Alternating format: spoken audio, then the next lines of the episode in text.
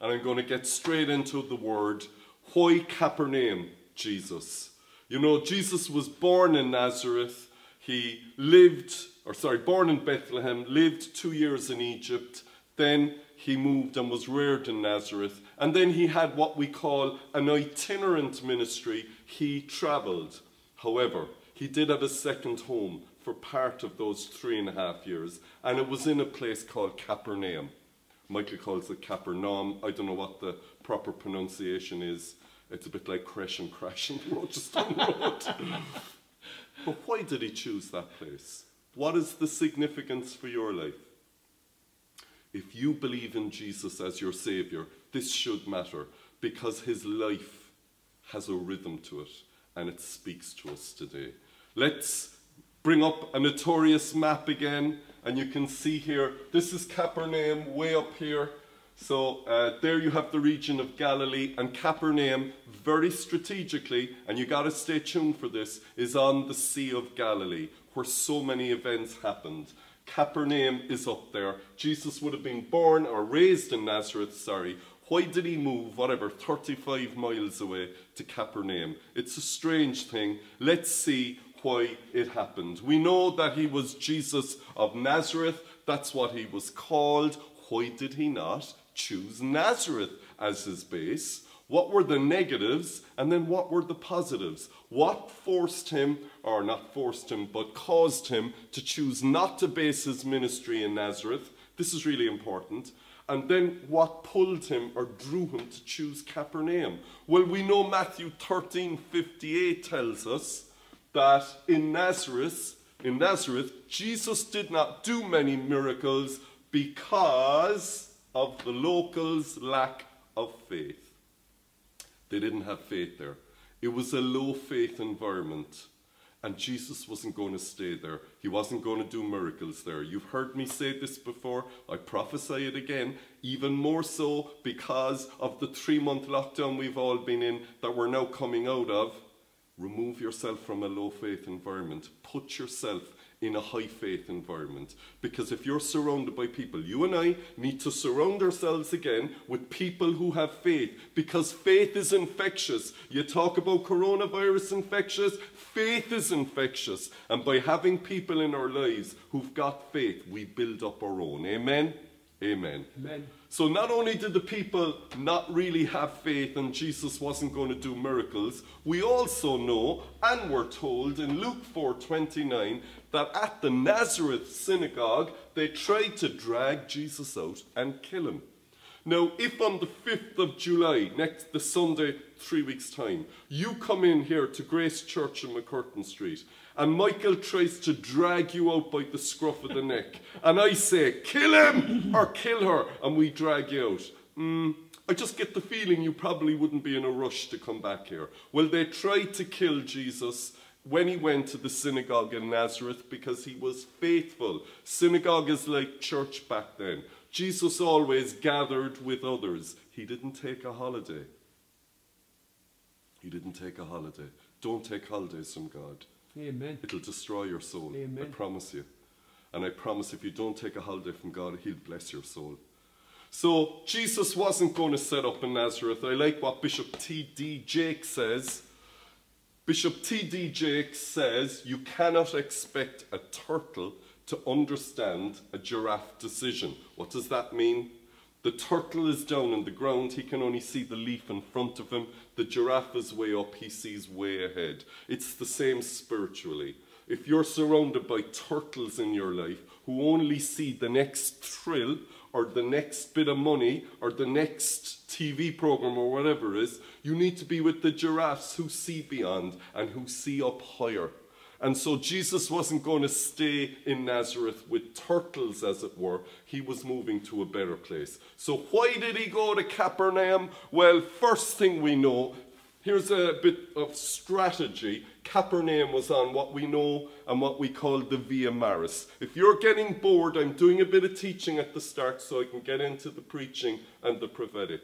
The Via Maris was one of the main roads, and it went from Damascus right down to Egypt, two huge centers of population. So Capernaum was like a crossroads. If you were coming from Damascus, you would have to stop off in Capernaum if you were on your way to Egypt. So it was a crossroads. If you want to spread a message, you have to put yourself on the crossroads. Do you realize you're on the crossroads today? We're on the crossroads. We're watching in, we're connecting lots of new people on Facebook, on Instagram, on YouTube, on podcasts, every different way. We're on the crossroads. Jesus strategically used his mind. He wanted to be at the crossroads. It was a large tongue for the day. We know there were at least 10,000 people, maybe more. That mightn't sound large to you, but back then that was really big. So Jesus could impact a lot more people uh, on, uh, in Capernaum than he could in Nazareth, which was a lot smaller. And then another very valid reason is that uh, Capernaum was the hometown of the, many of the disciples Peter, Andrew, James, John, and so on. They all came from Capernaum. Some of them were married, such as Peter. And Jesus isn't in about splitting up marriages or removing fathers from their children. So he wanted to allow the married men who were his disciples to be with their families as well. They could follow the Lord, but they needed to look after their families and show love and give time to them. So Jesus wasn't going to stop that. So all of these reasons were part of why he didn't choose Nazareth I think I've thoroughly covered the Judea thing, Jerusalem down south, and why he did choose Capernaum. So let's begin to look at what happens spiritually, because my sense is we're all going to be faced with what Jesus faced over the coming weeks. Why Capernaum, Jesus? Part one. May God bless his word to our souls in Jesus' name. Amen. Let's read it. As Jesus was in Capernaum, he went to the synagogue on the Sabbath. The people were amazed at his teaching because he spoke with authority. Just then, a man with an evil spirit cried out, What do you want with us, Jesus of Nazareth? Have you come to destroy us? I know who you are, the Holy One of God. Quiet! Come out of him, Jesus commanded. Then the evil spirit shook the man violently, violently, and came out of him with a shriek. The people were all amazed, and they asked one another, What is this? A new teaching? And with such authority, even demons obey him. And news of Jesus spread all over Galilee. So again, we see right at the beginning that Jesus went to the synagogue on the Sabbath. He had a rhythm. You see, all of us, our rhythm has been disturbed. Praise God for those of you who are watching in electronically. But I know that I know that I know Many of our beloved brothers and sisters have drifted a little bit spiritually, haven't been tuning in, and our rhythm is broken. As we begin to get our rhythm back in again, can I say to everyone, if you know a brother or a sister who's began to slip, start praying. Start reaching out. Amen. We need to follow God's word. Amen. We couldn't meet all along, but now we will be able to meet over these phases coming up. So praise God. Look at the rhythm of Jesus. He always went to a synagogue, which is like a church. And more than any other synagogue, during his public ministry, he would have gone to Capernaum synagogue. It was, if you will, his hometown church. He always went to the feasts in Jerusalem, but he always went to this synagogue. So he was known there. And the way synagogues operated, they didn't just operate maybe like a Christian church if you were over 13 and a man, you'd be asked, there were, you take turns in reading the scripture. And when it was Jesus' turn, because he was regular there, we're told that the people in the synagogue, women were up in one corner, separate, the men, and we're told that they were amazed at Jesus' teaching because he spoke with authority. What does that mean? First of all, Jesus had an intellectual grasp of the doctrine that he was preaching. Secondly, he had a passionate conviction that it was the truth. So that was emotionally. And above all, he had an anointing that was spiritual.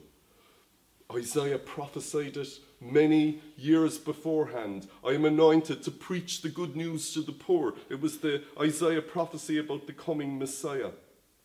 So Jesus just got everyone's attention because he spoke with authority. And everyone is captivated. Just picture that you're in this meeting and he's, Jesus is preaching, and you know the hairs on the back of your neck are standing up, and you feel kind of goosebumps all over your body, and your heart is racing a bit faster, and you know, Jenny, this is really going great. There's something powerful here. And right into this atmosphere, wouldn't you know it? No surprise. What do we find? A disruption. Just like you and I will have a bit of a disruption. And we're told here we see it. Just then, a man with an evil spirit cried out to him. And when, you, when we read the word cried out, cried out is screamed out. I've been at church services like that over the years where someone tried to disrupt. And I can remember two or three of them where it was definitely demonic. As you and I get back into the rhythm Let's not be foolish. The evil one doesn't want you to get back into your rhythm. If you have a friend who's a Christian who's kind of saying, I don't know, will I get back into church at all? You know what? The devil doesn't want anyone going back to church. He wants to keep us at home isolated. But if we start going back for a season, he'll try and disrupt you and he'll try and disrupt me. And so Jesus is preaching with authority, and the enemy uses this man to try and stop what was happening. Look at the words that he said right into this. What do you want? Have you come to destroy us? Very interesting. We can see the demonic here is a plurality. It's not a demon. Not as much as uh, the, the Gadarene demoniac who had legion, which was many thousands, but there was a plurality in this poor man and the number of demons was definitely more than one because he refers to it in that way. So he's tormented. And because the presence of Jesus Christ is coming in uh, into a place and the atmosphere is charged spiritually and there is an, an anointing there, the devil lashes out. Do you think he won't do that to us? Of course he will. Are we going to be like jelly babies and be frightened? How do we handle it? How do you handle this at home if someone in your household is attacking you for your faith? How do you handle it at work if there's an issue, or with neighbors, or with whatever? Look at what Jesus said Be quiet, come out of him. Jesus commanded. Commanded. Some of us today have to say that to the enemy. Be quiet. You have to say that to the constant anxiety you're feeling. Be quiet. Maybe it's a haunting memory. And I sense from the Holy Spirit that there is some one or some people watching on, and a memory from the past is like your daily companion. You have to say to that memory, Be quiet in Jesus' Amen. name. Be quiet. I am not entertaining that thought. Maybe it's a thought, and I had a sense that with a guy watching, it's a condemnation memory, something you shouldn't have done, and the enemy is attacking you and attacking you and attacking you and attacking you, trying to drag down your faith and bringing up a sin from the past. And God's word says there is now no condemnation Hallelujah. for those who are in Christ Jesus. Hallelujah. Hallelujah. Say to the enemy, be quiet to that heart haunting memory. Maybe you're out of a fear of the future. I'll go out of my house and I'll catch the virus. Have faith. Have faith in God. Be careful, but don't be afraid. Fear of the future are words that wounded you, and those words are still in your soul. Do what Jesus did. Say to the enemy, Be quiet and come out of him. What happened when he said that? We're told the demon, you see, the enemy isn't just going to leave quietly. He shook that poor man violently and came out of him with a shriek. A shriek. He didn't just leave quietly. Violence. See, Satan brings violence. I praise God that the one we follow is the Prince of Peace. And he doesn't bring violence, he brings peace. Pray peace into your home, into your marriage, into the relationship with your kids, my kids, my marriage, my home, our homes. But this is what he did. Now, if you were sitting in that synagogue at that church, you probably would have been right on the edge of the chair. You see, I believe, if you read into this, that they knew this man. This guy was always in the synagogue with all of his demons. But when there's not an awful lot happening, the enemy isn't going to cause too much trouble. Nothing going on in your life, well, you mightn't be doing too much either. But as soon as you start standing up for the truth and declaring the word of God, you know what? The enemy will try and attack. And here we have Jesus has commanded him to be quiet. So the very final legacy of the attack of the enemy is violence and noise. But you know what? Within seconds, he was gone. Hallelujah. This constant noise and trouble that was there, he didn't want to go, but go he had to. And Jesus commanded him to go, and here he was gone. Praise God. Look at what we're told about the people in the synagogue and all over Capernaum. They were amazed. And they said, He even has authority over demons. They were amazed. I prophesy in the days to come, you're going to be amazed. Amen. You're going to be amazed at what God has been doing over the last three months. Has Satan been trying to drag down people's faith as they've been more isolated, as we've all been struggling and trying to come to terms with a new reality? Of course. But God has also been at work. And you and I will be amazed. And you and I will be amazed at what God is going to do. And I believe that with all my heart. The Holy Spirit will move to disrupt what the enemy has been doing. Praise his name. Hallelujah. Hallelujah. And then we're told that news about Jesus spread all over Galilee. I pray in Jesus' name, news about Jesus would spread all over Cork. Amen. All over Munster, all over Ireland, all over the world. Hallelujah. Let me share one more point, and this to me is totally prophetic. I hope you're watching in. I hope you haven't gone off to watch the telly or make a cup of tea or play with the dog. I hope you're watching. And if you're watching back later on Facebook, Instagram, YouTube, or on podcast, please listen to this because this, I know, is prophecy for us to do. This is the Sea of Galilee up here, and it's fed by the same water that the Dead Sea down here is fed by. Basically, the River Jordan. The difference between the Sea of Galilee and the Dead Sea is that the Sea of Galilee has an outlet. The water flows in, it receives water, but it also gives out water. The thing about the Dead Sea is it receives water, but doesn't give out any water. So anything you read in the Bible, or you can go to Israel today, and you can go to the Sea of Galilee, and it's teeming with fish. And just as in the days of Jesus, it gave life. People lived from its bounty.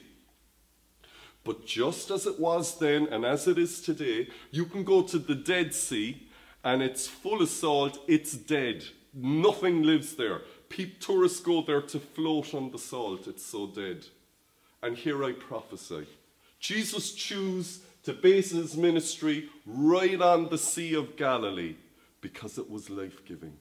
Because those received, it also gave. And I prophesy for the future, I'm going to pray it now that for the last three months, many haven't been able to do an awful lot of giving. Maybe you've been able to give something financially, you've been able to pray, but in many other ways you couldn't give. I think some of us are beginning to get like the Dead Sea, and it's not God's will. I know God wants us all to be people of Galilee, mm. like Jesus the, of Nazareth, who was a man of Galilee. We need to be Galilee people who will receive, because we have to receive, but we'll also give. Hallelujah. And so I'm going to pray prophetically into your lives that all of us would begin to see doors opening We had a whole team in here yesterday. Antonio De Silva, God bless you, Con O'Callaghan, Pat Henshin, I think Benny Beckett, there was a few others. You were in here helping to start the process of setting the physical building up for um, church to gather again. God wants to use us. He wants you and me to be like the Sea of Galilee. Are you ready to pray? Are you ready to say, God, would you use me? And maybe God is going to use you and me in whole new ways that we've never been used before. Well, I believe that's God's will for us. So I'm going to pray. And if you want to close your eyes, if you want to um, stand up, whatever you are, wherever you are, you know what you're going to do. I pray in the name of Jesus that not one person watching or listening would become like the Dead Sea. Amen. Stulted, full up, and not giving. Amen. I pray we'd be like the Sea of Galilee, just like the town of Capernaum that thrived because of that. I pray we would bless our communities, bless our families, bless ourselves by giving as well as receiving. I thank you that you choose Capernaum, Lord, for a purpose. And I ask you now, Lord, and I pray that whoever feels they're becoming like the Dead Sea, that you would release them in Jesus' name. I pray now, Lord, whatever Satan is saying, we say as Jesus said, be quiet. Be quiet to the voice of the enemy. Amen.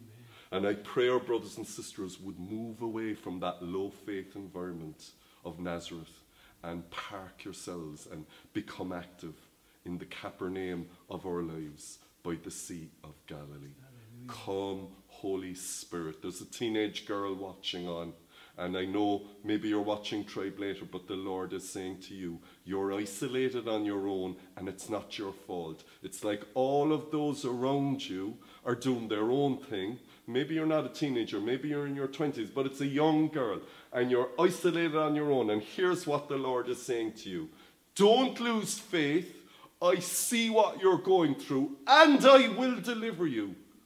I will turn the nighttime into day.